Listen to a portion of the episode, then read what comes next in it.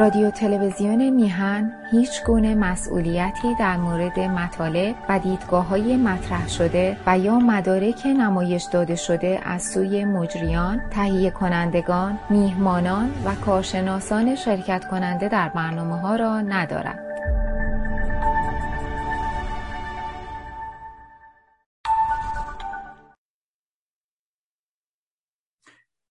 درود بر شما بینندگان گرامی و ارجمند تلویزیون میهن.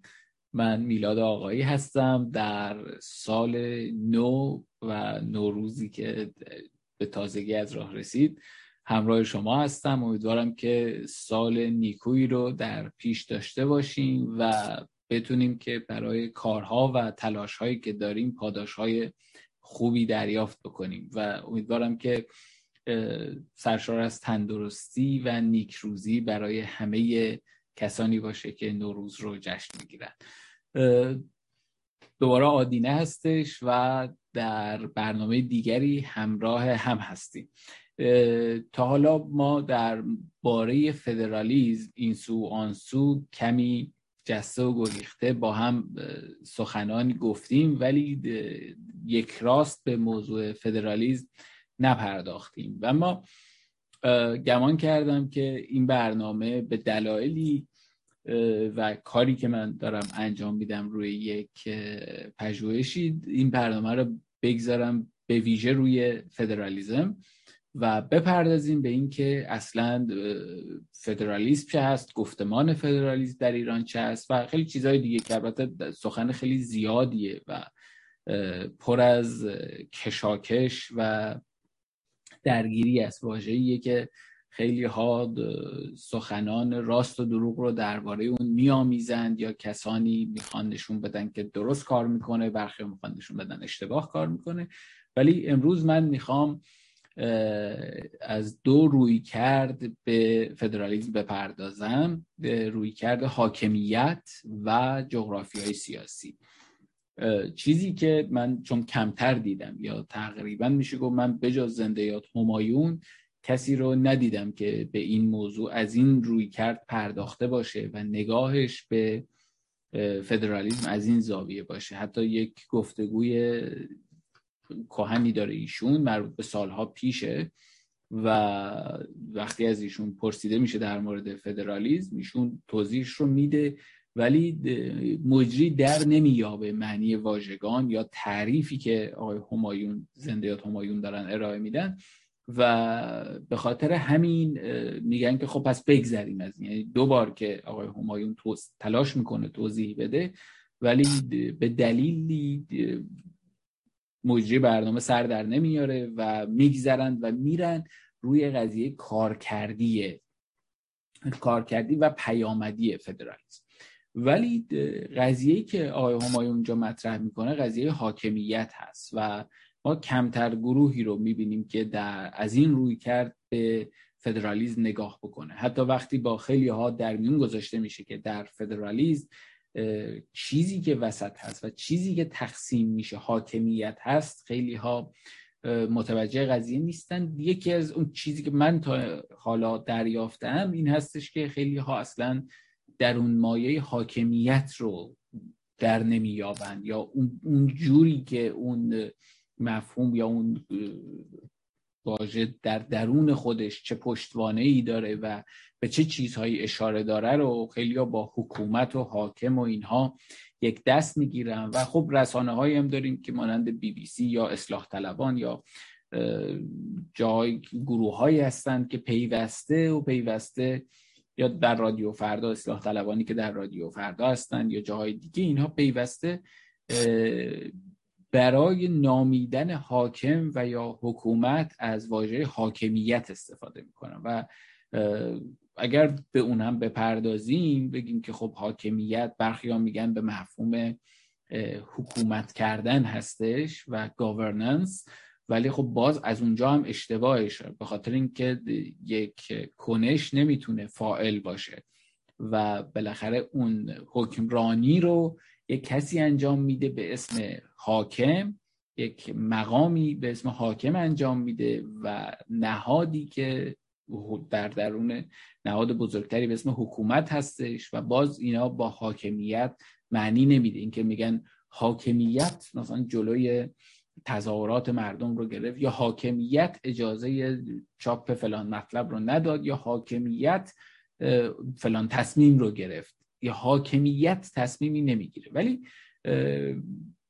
معنی کشورداری یا statecraft بگیریم یا کشورگردانی یا دولتگردانی یا بگیم governance این با مفهومی که بهش میگیم حاکمیت یا sovereignty این دو مفهوم متفاوت هستن. بسیار دور از هم هستن و به هم ربط دارن ولی نه اونقدر که بشه اونقدر نزدیک که بشه به جای هم به کارشون برد یا اشتباه گرفته شد. ولی خب این اشتباه رایج راه افتاده و به همین دلیل هستش که خیلی ها وقتی حتی از رو می‌خونن متنی رو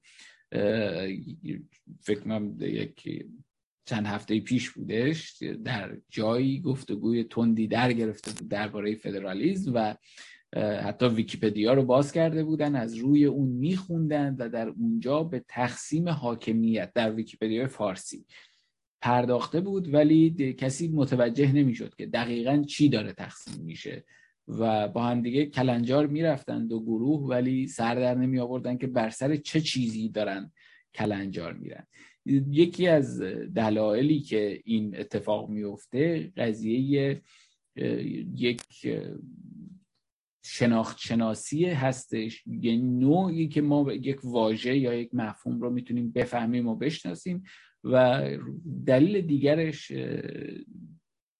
پیامدگرایی هستش. یعنی ما برای اینکه ببینیم یه چیزی خوب هست بد هست اینا میریم به تاریخش نگاه می‌کنیم. بعد نگاه می‌کنیم ببینیم که حالا در کجاها خوب بوده در کجاها بد بوده. و اینکه اصلا به ما می‌خوره نمی‌خوره جور در میاد اینها خیلی شاید مهم نباشه برامون یا اون رو نگاه نکنیم. مثل اینکه یک کشوری که هیچ راهی به دریا نداره تصمیم بگیره که بگه آقا بندر چیز خوبی است و کشورهایی که بندر دارند اینها آسودگی در بازرگانی دارن آسودگی در ترانسپورت دارن می‌تونن که کالاهای فراوانی رو به راحتی از راه دریا بخرن انرژی رو از راه دریا بخرن و وارد بکنن و بندر یک پایانه یک بزرگی خواهد شد یک بندر بزرگ می‌تونه پایانه بزرگی هم داشته باشه برای صادرات و واردات و بسیاری از خوبی هایی که یک بندر می‌تونه داشته باشه. بنابراین ما باید بریم بندر داشته باشیم. بنابراین فقط برن در تاریخ بنادر رو در جهان بخونن بررسی بکنن. اینکه هر کشوری چند تا بندر داره چه, چه کشورهایی بندر دارن و اونهایی که توسعه پیدا می‌کنن تعداد بندرهاشون افزایش پیدا می‌کنه یا اینکه بندرها پیچیده تر و بزرگتر میشن و اصلا ما مدیریت بندر داریم و مثلا وارد یه جاهایی میشن وارد داخل خود اون مفهوم میرن بدون اینکه یادشون بیاد که ما اصلا ساحل نداریم ما اصلا به آب راهی نداریم و نهایتا در کشور ما چند تا رودخونه کوچکی ممکنه باشه و کشور ما مثلا اون کشور خیالی که قرار راجبه داشتن بندر حرف بزنه. بنابراین فکر کردم که این چیز مهمیه که ما باید دربارش حرف بزنیم. یکی دیگه این که روی کرده ما روی کرده شناخت شناسانه ما نسبت به پدیده ها می‌تونه بسیار ساده با یعنی انسان می‌تونه اگر شما یک کودک رو نگاه بکنید یک ماشین کوچیک پلاستیکی رو بدل می‌گیره از یک خودرو پیچیده و شما می‌تونید یک فراری پلاستیکی براش بخرید که فقط یک ریختی داره یک نمایی از پیچیدگی یا اون ظاهری رو داره که می‌تونه آدم رو یاد یک خودرو ویژه فراری بندازه و چهار تا چرخند داره که از زیر با یک میله احتمالا به هم دیگه وصل شدن و اون بچه این رو نمونه ای از خودرو بزرگی می‌گیره که داره. یا اگر یک خودرو بزرگتری داشته باشه که فقط راه بره این این رو همانند همون در نظر می‌گیره و براش همون معنی رو می‌تونه بده. دلیل اینکه ما وقتی به رویدادها به پدیده ها به object های پیرامونمون نگاه می‌کنیم نخست اون اثر اولش رو می‌گیریم. اون چیزی که از بیرونش می‌بینیم اون ریخت کلیش رو به مثابه همه اون در نظر می‌گیریم و دیگه به ریز جزئیات و اون خوردکاری ها ریزگیرانه نگاه نمی کنیم و این طبیعت انسان ما اگر قرار باشه هر چیزی رو بخوایم بیرون از کلیتش بیرون از همگی وجودش بریم در ریز کارکردیش هم بشناسیم خب زندگی ما کمی دشوار خواهد شد و روابط ما با هر آن چیزی که پیرامون ما هست بسیار پیچیده خواهد شد. اما اگر قرار باشه که ما یک خودرو تولید بکنیم یا یک خودرو حالا بخریم که باید یک سری آگاهی های بیشتری داشته باشیم. اگر قرار باشه تولید بکنیم باید که دیگه پیچ به پیچ و سیم به سیم و نقشه به نقشه همه بخش ها رو بشناسیم و بدونیم که مو به مو دقیقا هر قطعه چه کار می‌کنه و چگونه کار می‌کنه و چرا اصلا باید باشه اونجا.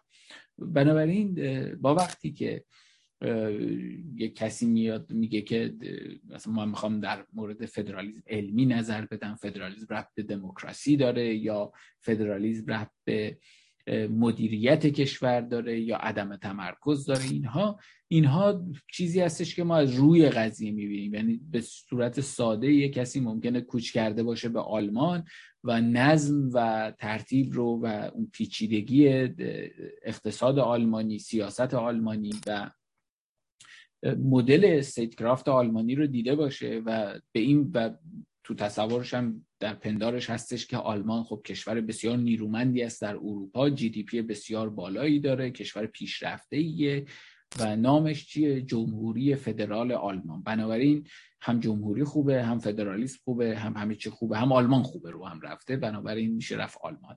یا آمریکا ببینید ابرقدرت جهان کشور پیشرفته ایه سنگر آزادی هاست. نامش هست ایالات متحده آمریکا یا اتازانی یا یونایتد استیت یا هر زبانی هر چیزی میگیم. ولی اینکه با چرا اصلا بهش میگیم ایالات یا چرا نمیگیم کشورهای متحده آمریکا اونم داستانیه. ولی این نگاه به نظر ما این رو پدید میاره خب فدرال یعنی یه چیز خوب احتمالا چند تا کشور قدرتمندی که ما می‌شناسیم اینا فدرالن. ولی نگاه می‌کنیم به کشورهای خیلی کشورهای دیگه می‌بینیم اونا فدرال نیستن و بعد دیگه خیلی کاری نداریم که چی است ولی احتمالا فدرالیزم هم جز همون چیزهای خوبه جز ادویه پیشرفت شاید باشه. و ولی ولی حالا جدی نگاه بکنیم که فدرالیزم از روی کرده حاکمیتی چیست؟ اصلا با بارها اینجا ما وقتی حرف زدیم به حاکمیت رسیدیم تلاش کردیم که حاکمیت رو به توضیح بدیم که ما دقیقا در, در مورد چه چیزی حرف می‌زنیم. به خاطر این آشفتگی واجه هایی که وجود داره و مفاهیم و اینکه دوچار کشف دریافت نشیم اینکه مفاهیم رو اون جوری که هست در بیابیم بهش پرداختیم. و برای حاکمیت یعنی اینکه دامنه بیکران فرمان روایی بر کجا؟ بر ملکی که شما بر قلم رو. و این قلم رو کجاست؟ جایی که شما مالکش هستید. ما دو نوع به صورت کلی در حقوق می‌تونیم بگیم. حاکمیت داریم به صورت عام که یکی حاکمیت بر بدن هستش و دیگری حاکمیت یک ملت بر قلمرو یا اون کشورش هستش. که اون قلم رو تا بر اساس قرارداد به مرزی هستش که میان دیگری هست و ما و در دایره اون قلم رو هر آنچه هست دارایی ما حساب میشه دارایی ملی ما حساب میشه. ولی حاکمیت بر خود رو اگر ما مفهومش رو بدونیم یعنی من بر بدن خودم حاکمیت دارم. یعنی من اجزای بدن من دارایی من هست. هیچ شکی در این که انگشتان من از دارایی های من هست کسی نداره. کسی برای اینکه نشون بده که آرنج من بال من هستش از من سند نمیخوادش یا من رو وادار نمی‌کنه که ثابت بکنم که آرنج من یا چشمان من یا دندانهای من مال من هستش. و این نشون از این میده که من مالک تمام اجزای بدنم هستم.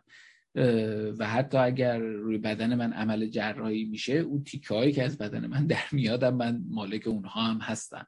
و بنابراین وقتی شما دارید عمل جراحی می‌کنید یک موافقت نامه رو از شما میگن یا به صورت پیشفرض فرض بر این هستش که به هر حال برش های روی بدن شما ایجاد میشه یا اون شیوه عمل به هر شیوهی که باشه یا روشی که می‌تونه باشه. ولی در این که از شست پام تا موی سرم تا گوش هام تا عروق عروق درون بدنم تا کلیه هام اینا همه مال منه. و شما کسی اگه کلیهش رو می‌خواد بفروشه یا اهدا بکنه کسی ازش سند دارا بودن اون کلیه رو نمی‌خواد.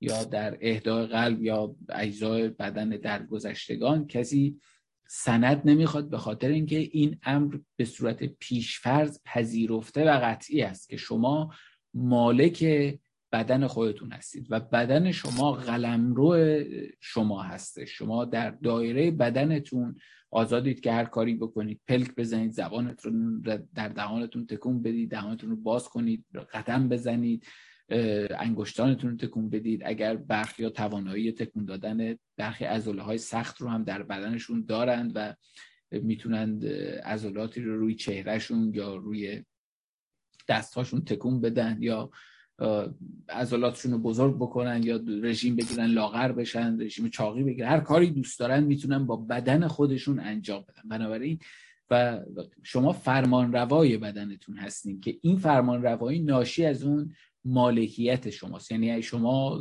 مالک بدنتون اگر نباشید اون فرمان روایی بیکران رو شما ندارید. شما می‌تونید برید کایت سوارشید پرواز بکنید می‌تونید که بدوید بشینید بخوابید.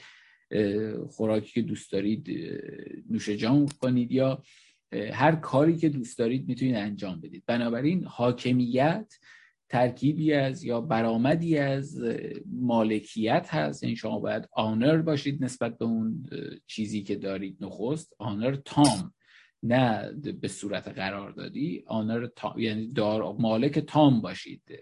و لوردشیپ داشته باشید یا اصطلاحا. یا بنابراین شما در جایی که این مالکیت تام رو دارید دارای فرمان روایی هم اگر باشید شما روی هم رفته حاکمیت دارید. یعنی شما می‌تونید که در قلمرو دارایی خودتون هر کاری که دوست دارید انجام بدید. اینکه قانون شما رو کرانمند می‌کنه یک قرارداد بیرونی هستش. وگرنه شما اگر در جایی باشید که قانون وجود نداره به راستی دیگه شما واقعا هر کاری دوست دارید می‌تونید نسبت به خودتون انجام بدید یا نسبت به دیگران هم انجام بدید. در جایی که می‌تونید هر کاری با دستان خودتون با پاهای خودتون انجام بدید. بگید دیگری رو کتک بزنید یا آزار بدید یا بخندونید یا نمایش براش اجرا بکنید یا هر کاری که دوست دارید. بنابراین من تمام این رو توضیح رو میدم که دایره حاکمیت بر بدن رو بتونم که برای شما باز بکنم. ما در این درباره وقتی حاکمیت حرف می‌زنیم این چه گستردگی داره؟ در حاکمیت در مدل ملی هم به همین شکل هستش. یعنی ملتی بر دارایی خودش که اون آب و خاک خودش یا تریتوری خودش هستش مالکیت داره و در اون مالکیت فرمان روایی داره و این فرمان روایی بیکران هستش. در گذشته این فرمان روایی از آن شاه سلطان برای فرمان روا بودش و اون فرمان روا به هر شیوهی که نامش بود در تاریخ های قدیم بسته به قرارداد اجتماعی اون جامعه فرمان روایی می‌کرد. اینکه آیا واقعا مالک همه زمین ها بود همه قلم رو و یا اینکه نه در واقع در یک قراردادی به عنوان مالکی مالک شناخته شده هرچند کل مالکیت به صورت یک فرض قراردادی است و ما این رو پیشفرض می‌گیریم. به عنوان اینکه مثلا همینقدر که در قدیم روستاییانی که کنار هم دیگه خونشون رو میساختن هیچ سندی نداشتن. ولی همونقدر که اون پرچین رو میکشیدن و دیواری میگذاشتن توافق می‌کردن که این سوی دیوار خانه من است و آن سوی دیوار خانه تو. این سو... آنچه که در درون این پرچین هست دارایی من هست و آن چیزی که در درون پرچین تو هست و در حصار تو هست دارایی تو هستش. و این گونه بودش که این مرزها یا این قرارداد شفاهی یا قرارداد ناگفته و نانوشته جاری می‌شد و هر کسی مالک خانه خودش بودش. در دولت حقوقی و در رفتن به سمت بروکراتیزه شدن یا دیوان سالاری چه در ایران یا در جای دیگه کسانی متولی این شدن که این مالکیت ها رو رسمیت بهش بدن اینو بنویسن در جای قرار بگذارن و ما مثلا نسخه های قباله های زمین و خانه و فلان و اینها رو داریم. به خاطر اینکه من ممکن بود خانه بسیار خوبی رو می ساختم و سپس تصمیم به فروش اون می گرفتم وقتی می‌خواستم بفروشم کسی که از من می خرید نیازمند این بودش که به گونه ای ثابت بکنه که این از این به بعد این خونه ای که تا دیروز برای آقای الف بود از امروز برای خانم جیم هستش یا فرد دیگری به خریده و بعد اونم شاید می‌خواست به آقای دال بفروشه و همینجوری این ادامه پیدا می‌کرد. بنابراین نیاز داشتند که نشون بدن که آخرین مالک در اون پرچین یا در اون مرز یا در اون خانه یا قصر یا مزرعه کشتزار که هستش. بنابراین این نیاز پدید میاد و این دیوان وارد دیوان سالاری و امور دیوانی میشه و در بسیاری از جاها نهادهای مذهبی این کار بررسی امور مالکیت رو هم انجام میدن. خیلی جام حکومت وارد میشه و این کار رو انجام میده. ولی کسی که در درون خانه خودش یا مرزهای خودش بود اون مالکیتش ناشی از مالکیت فرمانروا بودش. یعنی اگر که فرمان روا عوض می‌شد فرم مالکیت و قراری که او بر کشتزار خودش داشت که مثلا باید یک مالیاتی رو به فرمان روا می‌داد دگرگونه می‌شد. ممکن بود فرمان روای دیگری بیاد ببخشه فرمان روای دیگری دو برابر یا چند برابر چند برابر اون چیزی که از زمین به دست میاد رو به عنوان مالیات درخواست بکنه. بنابراین این اینکه تا اصلا شما اون مالک اون زمین خودت هستی یا نه فرمان روا می‌تونست که لغو بکنه مالکیت شما رو. بنابراین اون مالکیت در زیر سایه یک حکومت معنی پیدا می‌کرد و بنابراین مالکیت تام نبودش. در که مالکیت ملی تام هستش و خاطر اینکه مالکیت های زیرین خودش رو می‌تونه لغو بکنه یا اعطا بکنه. ولی مالکیتی که خودش داره غیر قابل لغو مگر اینکه دالا در نظم های قدیمی در جهان که هر که قدرتش بیشتر بود یا به دلایل سود منفعت یا هر چیز دیگری می‌تونست باشه کسانی می‌تونستند لغو مالکیت یعنی یک حاکمی یا یک فرمان روایی می اومد از یک قلمرو دیگری لغو حاکمیت می‌کرد. یعنی اون فرمان روا رو به عقب میرون فرمان روایی که در گذشته اونجا بوده و از اون به بعد اعلام میکردش که اینجا جز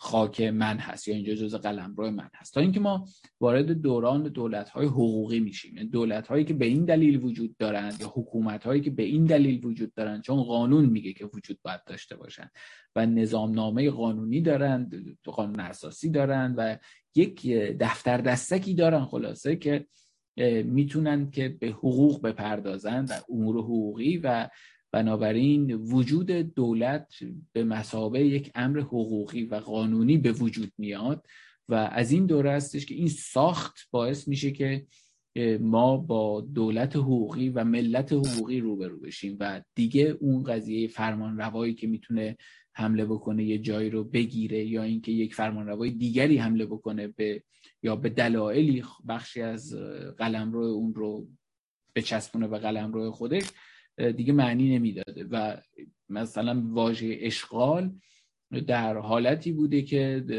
فرمان روایی نمیپذیرفته که اون بخشی از قلم روش از دستش رفته و ولی اگه میپذیرفت دیگه اشغال, معنی نداشت. و در دوران دولت های حقوقی و نظم وستفالیان که همه جاهای جهان زمین و همه کشورها سند خوردن به گونه ای دیگه ما زمین خالی نداریم. تنها تکه بی صحابی که باقی مونده فلسطین هست و اون هم حالا تعیین تکلیف داره میشه و هیچ دولتی هنوز در اونجا اعلام حاکمیت نکرده بر اون منطقه ای که بهش گفته میشه فلسطین و چون ما هنوز کشور فلسطین نداریم یه منطقه جغرافیاییه.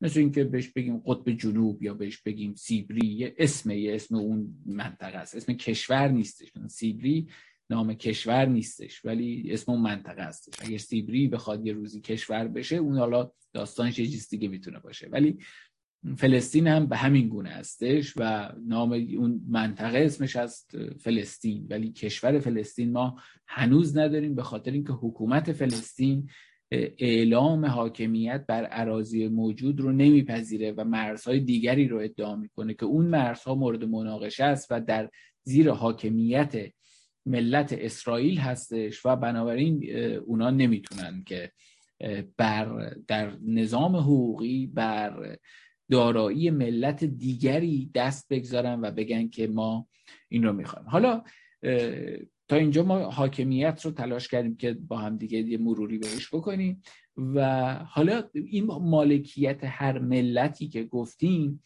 بر اون واحد جغرافیاییش یه چیزی رو پدید میاره به اسم یکان جغرافیای سیاسی. یعنی یک به سوئدی بهش میگن به آلمانی میگن هیت یا به سوئدی میگن انهت یا به انگلیسی یونیت یا به فارسی یک یکان یا یگان. و این یونیت یک یونیت جغرافیای سیاسی که یک وضعیت سیاسی هستش وضعیت سیاسی حقوقی که در اون یک مردمی زندگی می‌کنن که بهشون خلق نمیگیم بهشون توده نمیگیم بهشون اینا رو نمیگیم ملت. و یک حکومتی بالای سرشون هست و خودشون می‌تونن اون رو راه انداخته باشن. حکومت می‌تونه از قدیم وجود داشته باشه ولی بالای سر منظور نهاد بالا دستی هستش و نهاد پایین دستی نه حالا منظورم استبداد یا چیزی از این دست نیستش.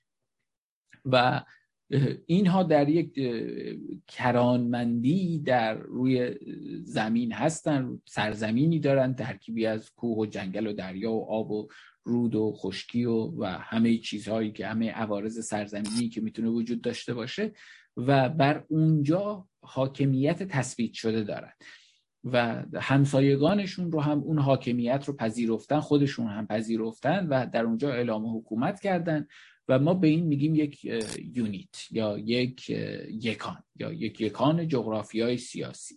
بنابراین در هر یکان جغرافیای سیاسی ما ملتی رو داریم که بر اونجا حاکمیت دارن. این حاکمیتی که با هم تعریف کردیم در نظم حقوقی بین المللی جاری این رو به صورت پیشفرز از آن ملت ها می‌دونن و نه از آن حالا خدا و الله اونجوری که جمهوری اسلامی در ستیز هست با نظم جهانی و حاکمیت ملی ایران رو که از دوران مشروطه به یادگار مونده بود دزدید و الهی کرد. یعنی مالکیت سرزمین ایران و فرمان روایی بر اون به این شیوهی که توضیح دادیم این از پیامدهایی هستش که جمهوری اسلامی از ما دزدید از پیامدهای آمدن جمهوری اسلامی بود دزدیدن اون. و حالا در دوران مدرن که وقتی کشورها با هم دیگه رابطه پیدا می‌کنن و شما همسایگانی داری و اون همسایگان همسایگانی دارن و شما می‌خوای ارتباطات گسترده ای بگیری به سمت آرامش بیشتر می‌خواید برید گسترش بازرگانی و بسیاری چیزهای از این دست قرارهایی رو با کشورهای دیگری می‌گذارید و این قرارها می‌تونه بعدا وقتی که بعد از جنگ جهانی دوم به صورت جهانی باشه یا اینکه نه قراردادها به صورت میان کشوری باشه و یا در اتحادیه های میان این یکانهای سیاسی به وجود بیاد. و این قرارها رو با هم دیگه می‌ذارن. و در هر قراری که شما می‌ذارید این بخشی از حاکمیت خودتون رو کرانمند می‌کنید. مانند اینکه همونجوری که در بخش حاکمیت بر بدن خدمتون گفتم یک نفر می‌تونه در جایی که هیچ قانونی نیست هر کاری انجام بده. ولی وقتی دوست داره در یک تمدن زندگی بکنه در یک شهر یا در یک میان آدم های دیگه اونجا هستش که دیگه قرارهای اجتماعی قرارهای نوشته و نانوشته قوانین اینها همه وسط میان و برای با هم زیستن نیاز به اونها پیدا میشه. بنابراین ما بخشی از حاکمیت بر بدن خودمون رو واگذار می‌کنیم که بتونیم با دیگران و دیگران هم همه با همدیگه واگذار می‌کنن و چشم پوشی می‌کنن که ما بتونیم با همدیگه در یک جا مثلا در یک آپارتمان زندگی بکنیم. مثلا طبقه بالایی پیتکو پیتکو نکنه. شبا و این قرار رو می‌ذاریم با همدیگه یا مثلا واحد بغلی و یونیت بغلی به دیوار سر روز تعطیلی سر ساعت 6 صبح روز تعطیل یادش نیفته که باید تابلو به دیوار بکوبه یا کاری از این دست. حالا ولی بنابراین این حاکمیت به این شکل می‌تونه در قرارها کرانمند بشه.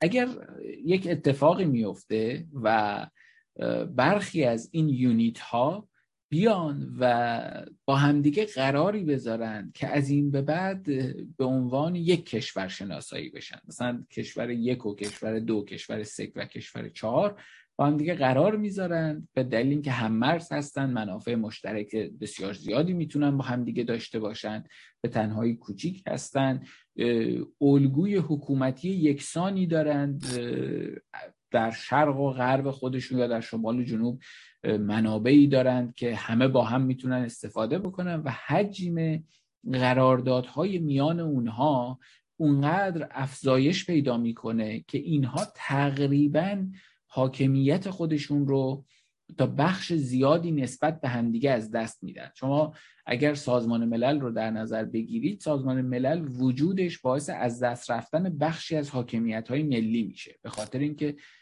انبوهی از توافقات میساخها قراردادها و بسیاری از حال اون نوشته ها یا توافق های بین المللی در اونجا وجود داره. که پایبندی به هر کدومشون امضا کردن پای هر کدوم از اونها به این معنی که شما دست خودتون حکومت ها دست خودشون رو تنگتر می‌کنن. بنابراین حکومت کردن امروز کار سختتریه برای کشوری که می‌خواد که در بسیاری از بخش ها با سازمان ملل همراه باشه. و این سازمان ملل یک نهادی میشه که می‌تونه قراردادهای بالادستی فراملتی رو در اونجا در واقع گرده هم بیاره یعنی چیزهایی که میان ملت ها هست یک کانسپتی از یک سازمانی به وجود میاد که این بیرون از اون ملت ها هست و بالای دست اونها هست و بیرون از اون حکومت ها هست و این اون کار رتق و فتق امور رو انجام میده و سازماندهی و اینها رو. حالا فکر بکنید این سازمان ملل با اختیارات بسیار بیشتر اون تصوری که خیلی ها از سازمان ملل دارن و میگن که مثلا چرا مثلا در قضیه فلانجا سازمان ملل فقط محکوم کرد. چرا کاری نکرد؟ یا مثلا سازمان نشست سازمان ملل 20 تا نشست در مورد جنگ سوریه یا اوکراین گذاشت ولی هیچ کاری نکرد. یا اینا. تصور بر اینه که سازمان ملل خودش قدرت اجرایی داره ولی اینگونه نیستش به صورت کلی و بیشتر سازمان هماهنگ کننده هستش و اون کسی که کاری رو انجام میده کشورها هستن. حالا بیایم فکر بکنیم که یک سازمانی به وجود بیاد که اون قدرت اجرایی هم داشته باشه. یعنی این کشور یک و دو و سه و چهار که فرض گرفتیم اینها با هم دیگه قرار می‌ذارن و میگن که ما یک سازمان بالادستی درست می‌کنیم که اون قدرت اجرایی هم داشته باشه. بنابراین شما بخش بیشتری از حاکمیت رو هر کدوم از این یونیت ها یا یگان های جغرافیای سیاسی باید ببخشن به اون نهاد بالادستی که توی اینجا پدیده به, وجود میاد به اسم فدرالیزم که از ریشه همون فئودوس میاد که دیگه تقریبا همه می‌دونن.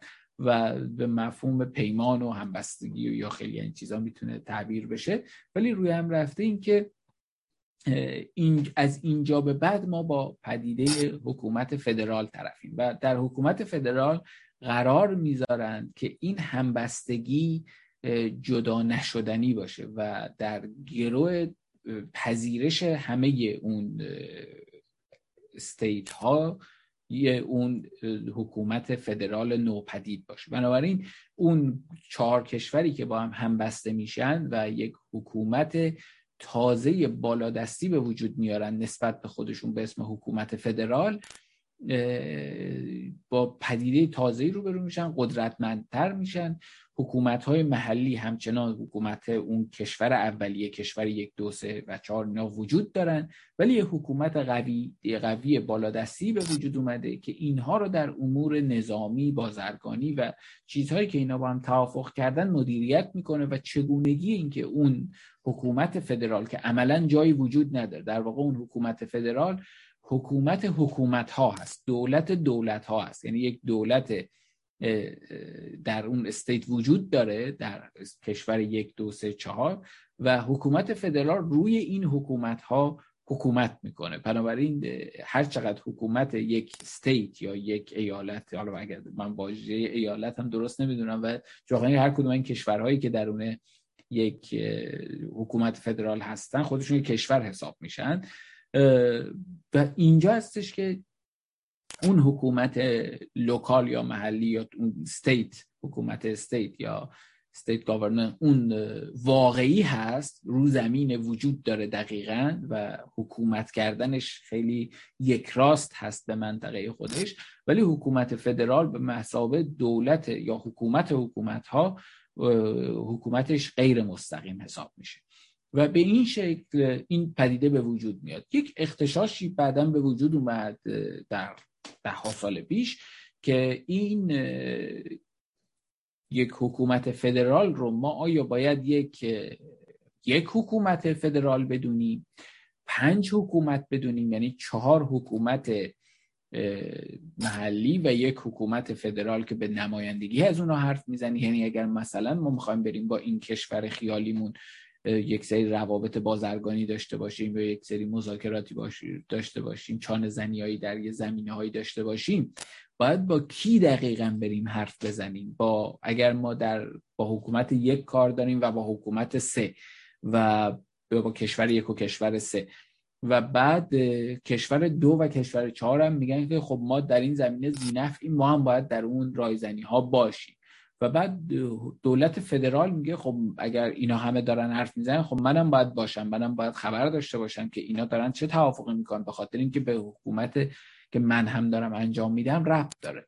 و این تصور که بالاخره این چی می‌تونه باشه ما رو به جای رسوند یعنی جامعه جهانی رو که فرض رو بر این گذاشتن که در کشورهایی که با همدیگه اعلام فدراسیون می‌کنن طرف از نگاه بیرونی تنها دولت فدرال رو به عنوان یا حکومت فدرال رو به عنوان یک حکومت می‌شناسن و تمام اون کشورهای یک و دو و سه و چهار رو به عنوان یک کشور با اون حکومت فدرالش بشناسن نه حکومت های کشورهای سازنده.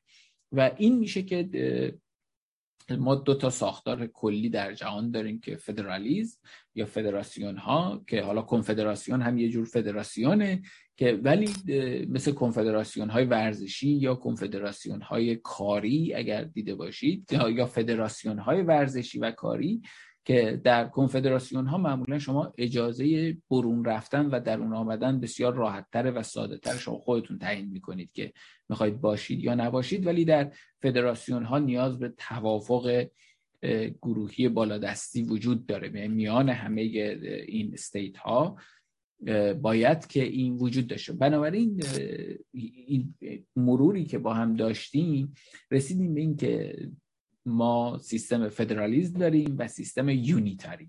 unitary اونهایی هستن که اون unit اولیه به همون شکل مالکیت و قلمرو و حاکمیت خودش رو نگه میداره و به تنهایی حکومت می‌کنه. مانند فرانسه مانند سوئد مانند نروژ، فنلاند، دانمارک و بسیار از کشورهای دیگه جهان ایران، ترکیه، سوریه، ترکمنستان یا خیلی جا می‌تونم نام ببرین ژاپن. و ساخت حکومت فدرال بر بنیاد این هستش که چندین حاکمیت وجود داره و حاکمیت ها بخش شده. اون چیزی که خیلی ها می‌خونند از روش و سردر نمیارن این هستش که تقسیم حاکمیت دقیقا یعنی تقسیم مالکیت و فرمان روایی منتها فدرالیزم حالا اون چیزی که در گفتمان بخشی از اپوزیسیون در ایران هست اپوزیسیونی که ضد تمدن هستن با اونها رو اگر نشنیده بگیریم ولی فدرالیسم امری است در بیرون از خودش. کسی در درون خودش فدرال نمیشه. در بیرون اصلا معنی نداره که شما مثلا یک کشور یک در درون خودش نمی‌تونه فدراسیون بشه. به خاطر اینکه نه قلمروی مشخصی داره نه حاکمیت مشخصی داره نه در درون خودش حاکمیت یک دسته. شما نمی‌تونید میان دست و پا و چشم و گوشتون فدراسیون اعلام بکنید و اینها هر کدوم حاکمیت ها و خودگردانی های جدا داشته باشند و مثلا گوش شما هر وقت دوست داره گوش کنه یا گوش نکنه یا چشم شما خودش خودش رو ببنده بخوابه یا چیزی از این دست در یک یونیت انجام نمیشه. توی جاهایی هستش که اومدن و گفتن که ما دو ملت هستیم در برخی از کشورهایی که یونیتاری بودن خودشون فرض رو بر این گذاشتن که گفتن که ما دو ملت هستیم. و گفتن ما مثلا در عراق در زمان صدام پس از به خاطر اون ریشه بعثی صدام که لنگه مجاهدین خلق هست شما هر چی مو به مو مجاهدین خلق میدن می‌گویند همونی هستش که میشل افلق و صدام و این دار دسته بعثی ها می‌گفتن. و داستانش بر این بودش که اینها می‌خواستن که همزمان یه حکومت سوسیالیستی داشته باشند بعد دلبسته ناصریزم بودن. شما می‌دونید امروز در به عربی به سازمان ملل میگن امم المتحده. و این امم یعنی امت ها بنابراین اون چیزی که ما در فارسی بهش میگیم ملت یا انگلیسی بهش میگن نیشن یا ناسیون بر فرانسوی در عربی بهش میگن امت. و این ام امم المتحده شما نمی‌بینید مثلا بگن که امت عراق یا امت اردن و اینا. در کشورهای عربی واژه شعب استفاده میشه برگرفته از همون واژه ناصریستی و اون پیشینه سوسیالیستی و اون حال کشف فهمی ها یا ترجیح بر اون نظم آلترناتیو در شناخت جهان بودش که به خودشون گفتن که ما همه ملت عرب هستیم و از این سر دنیا تا اون سر دنیا هر جایی که عرب هست همه ملت عرب هستیم و ما مایی که تو این کشوریم بخشی ما توده ای از مثلا اون ملت هستیم و مایی که عراقی هستیم ما شعب العراقی هستیم ما خلق عراق هستیم. و وقتی که این قضیه پیش میاد به مشکلی پیش می‌خورم به اسم بهش گفتند مسئله کرد. یا مشکل کرد که خب ما این کشور حساب نکرده بودیم که به جز عرب کسان دیگه ای هم زندگی می‌کنن و ما امت عربی به همزمان با اونجوری که مثلا مصری ها هستن یا عربستانی هستن ما نیستیم حالا باید چه کار بکنیم؟ و اومدن یه قراری گذاشتن که عراق از دو ملت تشکیل شده و دو, دو مردم داره. و این دو مردم یه مردم کرد داره و مردم عرب داره و اینها هر کدوم دو ملت و از اونجا میشه که خب هر ملتی دارای حاکمیت می‌خواد باشه و بعدا در دوران حکومت پل برمر در عراق به این سمت میرن که قضیه درخواستی میاد در مورد فدرال شدن عراق و این درخواست بر روی با اون کشاکشی که در قانون اساسی عراق پیش میاد در مورد اینکه خب اون مناطقی که تمرکز جمعیتی با کردها هست. یعنی این خیلی بد هستش. یعنی جمعیت یک کشور رو یک ملت رو با اقوام اون کشور بسنجند و برخی ما دیدیم میگن که مثلا ملت ایران تشکیل شده از همه اقوام ایران. خیر ملت ایران تشکیل شده از شهروندان ایران. شهروند نسبتی با حکومت داره. اقوام نسبت با رئیس قبیله و با اون امور فرهنگی و با این چیزهای خودشون دارن. رفتی به سیاست نداره. مثلا منی که چه از یک قومی هستم ما آشپزیمون یه جوره یک خورشت ویژه‌ای درست می‌کنیم مراسم ویژه‌ای داریم. این هیچ رفتی به سیاست نداره که ما باید حالا در سیاست هم دخال یا اصلا از دل این ایده ساخت حکومت در نمیاد. یا اگر ما این کار انجام بدیم یه حکومت فکر بکنیم ما که مثلا اهل فلانجا هستیم با این فرهنگ ویژه حکومت خودمون رو هم می‌خوام. اون حکومت توهی از پندار حکومت هستش. هیچ ایده ای برای حکومت نداره. جز اینکه شما فکر بکنیم الان مثلا هزار سال پیشه و هر قبیله خب حکومت خودش هم داره و حکومت حقوقی نیستش. حکومت بر اون آدم ها هستش نه بر سر زمین ها و شهروندان و عراضی و قلم رو. بلکه بر آدم ها و اون کسانی که اونجا هستن حکومت میشه و روابط حکومت به اون شکل هستش. و این مغلط هم میشه که خب اون انسانیه و این مثلا که به زمین کار داره انسانی نیستش و این از اون مغلطه های هستش که آدم رو یهو پرت می‌کنه به هزار سال پیش. روی هم رفته که در عراق به این شکل به شکل دو فکتور وارد یک فدرالیزم قومی شدن. یعنی توافقی که در به ویژه در دهه 90 با صدام شده بود و مناطقی به ریشش باز خیلی قدیمی تره ولی بالاخره پس از کش و های فراوان با کشمکش های بسیاری که انجام شد توافقات که انجام شد بعدا صدام زیرش می‌زنه بعدا خلاصه در دوران که در ناتوانی و زبونی بوده در 1990 پس از جنگ هایی که انجام داده بوده و خسته بوده این توافق رو در اردن انجام میدن و عراق مثلا حکومت چند پاره پیدا می‌کنه. در اونجا هستش که ما با یک فدرالیزم دو فاکتور قومی یعنی اتنو فدرالیزم روبرو میشیم. یعنی به جای اینکه توافق بر قلم رو بیاد ما یهو برمیگردیم. هزار سال پیش و توافق بر سر این میشه که کی کرد کی عربه. و مناطق کرد نشین کجاست مناطق عرب نشین کجاست؟ بعد در مورد مناطق باندری و مناطق حاشیه‌ای و میانی که مناطق هاشور زده است بعدا بیایم مثلا رفراندوم بکنیم یا رایزنی بکنیم ببینیم که چه میشه. برای کوشیدم که در امروز اینکه یک یونیتاری چه هست و اینکه یک فدرال چه هست از روی کرده حاکمیت و جغرافی های سیاسی با شما در میون بذارم چون اینها هستش که زیر ساخت بعدا دموکراسی حکومت حالا عدم تمرکز هر چیز دیگه ای هست اون رفتی به استیت کرافت داره و کشورداری و غذایی های فر بر این اصل ساخت کشور هستش. تا آدینه دیگری شما رو آرزو دارم که بهترین ها رو داشته باشید و شما رو به خداوند ایران می سپارم پاینده باشید و بدرود.